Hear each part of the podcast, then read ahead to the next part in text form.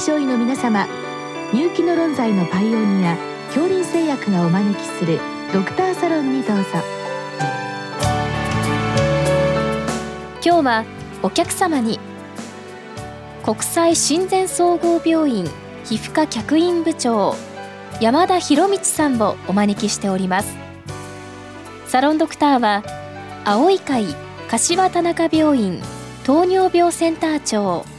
山内俊和さんです。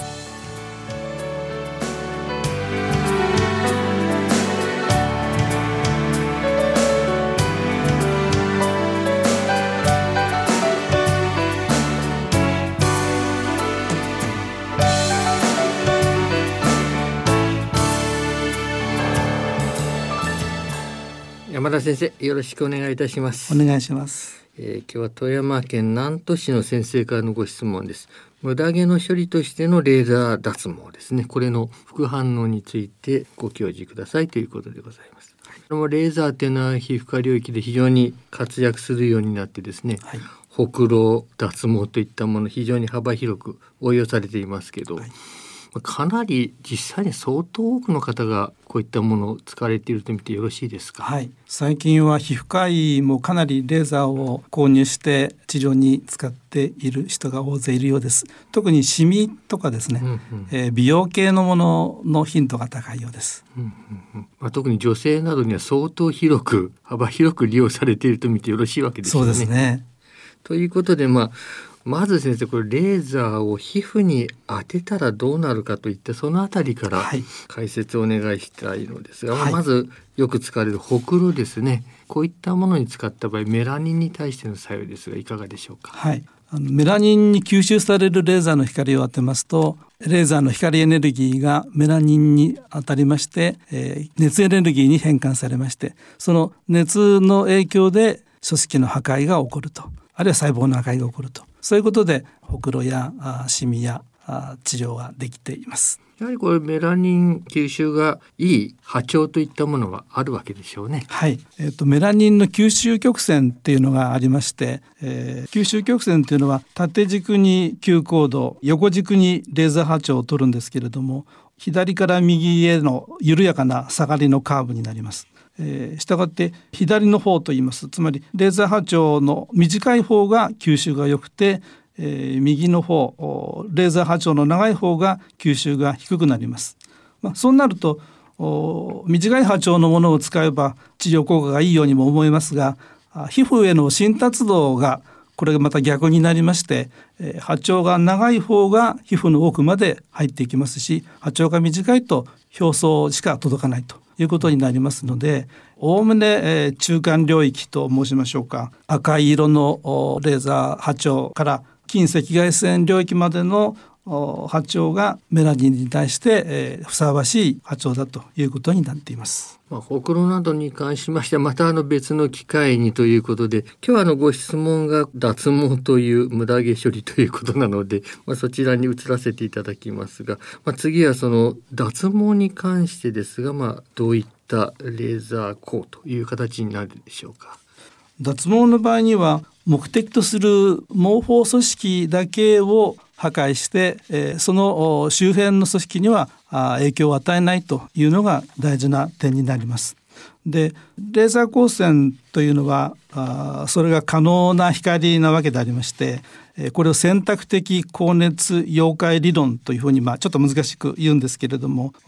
要はその照射時間を調整することによってそういう選択的な治療が可能になるわけです。でもう少し細かく言いますとレーザー光線で、えー、光エネルギーが吸収されたメラニンのところで、えー、熱を持つわけですね。でその熱が、えーと、周辺の組織に、えー、伝わって目的とする物質を壊すわけですけれども加えられた熱エネルギーが周辺の組織と等しくなる温度が等しくなるところの時間を熱緩和時間と言いましてその熱緩和時間以内の照射時間でえー、治療をするとこの目的とする物質だけが治療できるということになっております。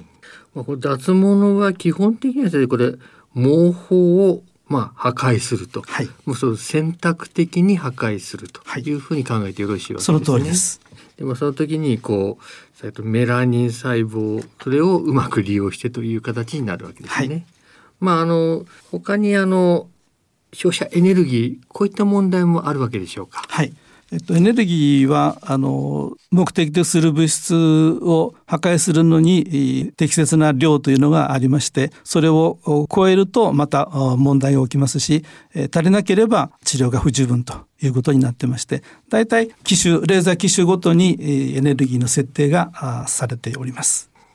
ご質問の方ですが、まあ、レーザーで毛根を焼くのはダメージになりませんでしょうかというのはございます。まあ、今のお話で多少はわかるのですが、このあたりもう少し詳しくお聞かせ願いますか？はい、はい、まさにその通りでありまして、えー、ダメージが起きなければ脱毛になりません。えー、組織が壊れてなければあまたそこから毛が生えてきますので、一時的な脱毛でしかないのですね。ですからレーザー脱毛で、えー、永久脱毛を目指す場合には組織の破壊が必要なわけであります。まあ、ちなみにエステティックサロンなどでも脱毛治療などということでやっておりますけれどもこれに関しては厚生労働省医政局一課長の通知というのがありましてそれによりますと用いる機器が医療用であるか否かを問わずレーザー光線またはその他の強力なエネルギーを有する光線を用いて毛乳と皮脂腺開口部等を破壊する行為は医師免許を有しない者が行うと医師法17条に違反するということになっておりますのでエステで行う脱毛というのは組織破壊をしてはいけないというふうに理解していただきたいと思います。まあ、あの永久脱毛という言葉よくこう使われておりますけど今のお話ですと、まあ、あえて永久ではない脱毛にすることも可能ということは可能なんでしょうか？具体的には永久減毛という言葉を私たちは使うんですけれども、えー、極力減らしていくという意味で、まあ、それがあ一般的にはあ脱毛永久脱毛というふうに理解していただいてもいいと思いますけれどもなかなかその短い時間で、えー、100%完全になくすというのは厳しい面があります。難しいということですね。わ、はい、かりました。えー、このご質問主にはまあ副作用合併症という話なわけですが、まあ、あの誰しもちょっと気になりますがどういった副作用合併症があるかということですが、はい、まあ、どういったものがまあ頻度が高いものなんでしょうか？ジンマシン、毛包炎、熱傷、色素沈着、色素脱出、市販、肛門化などが、まあ、レーザー治療の副作用として挙げられています。これはまあ無論あのこの医者の主義技術力で随分下がると思いますけど、まあ、先生がやられる場合でしたらそんなに多くの頻度はないと見てよろしいわけでしょうか？はいあの設定レーザー治療の設定を正しく行えばほとんど副作用は生じません。さてそういうことでまあ主なものに関しまして簡単にご説明願いたいわけですが、まあ、まずその多いジンマシンですね、はい、これはいかがなんでしょうか、はいこれはまあ一過性の軽微なものですので治療を終了して冷却している間に消えてしまうことが多いんですけれどもレーザー照射によって肥満細胞からヒスタミンが出るということがあります。ヒスタミンが出れば当然ジンマシンが起きたりするわけですけれども極めて軽微なことなので、えー、大きな問題にはなりません、うん。他に毛包炎市販といったものがあるようですが、はい、このあたりいかがでしょうか、はい、毛包炎はレーザー治療の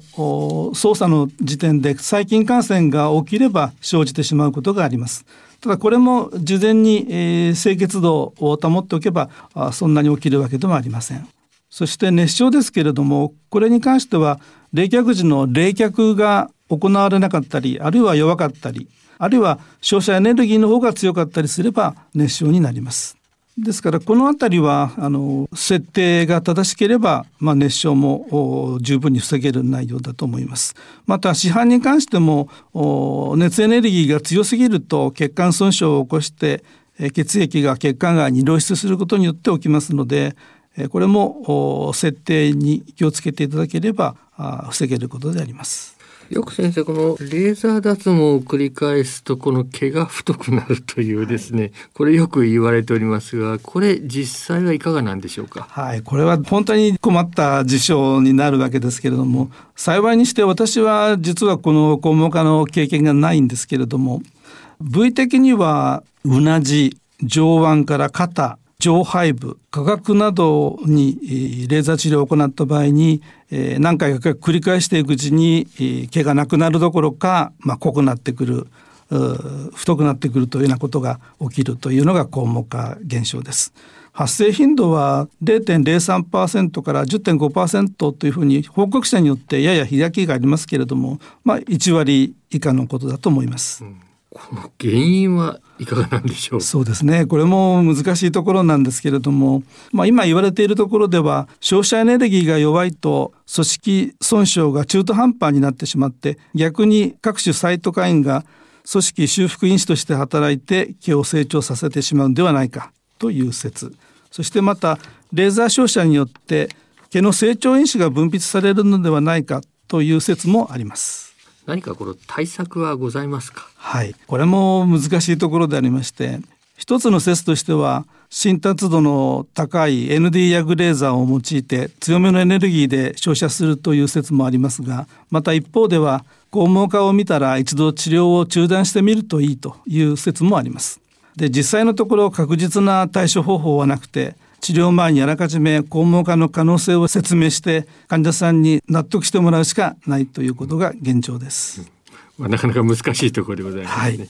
あ、最後ですがあのご質問の初めにありますこの皮下高血ですねこれはやはりできるものなんでしょうか？はい、えー、通常のレーザー治療では皮下高血は起きません。えー、もしあるとすれば特殊なケースではないかと思います。で例えば毛包炎が起きて、えー、適切な治療が行われず放置しておいたとします。と毛包炎が遷延化して肉毛を形成するということがあるかもしれません。で肉毛になればあしこりとして触ることがあると思います。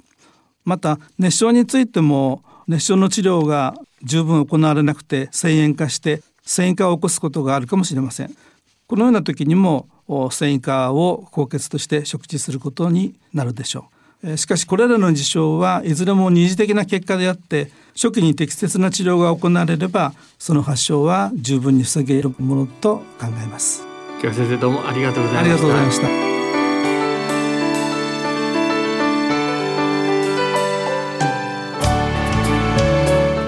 今日のお客様は国際親善総合病院皮膚科客員部長山田博道さん。サロンドクターは青い会柏田中病院糖尿病センター長山内俊和さんでした。それではこれで恐林製薬がお招きしましたドクターサロンを終わります。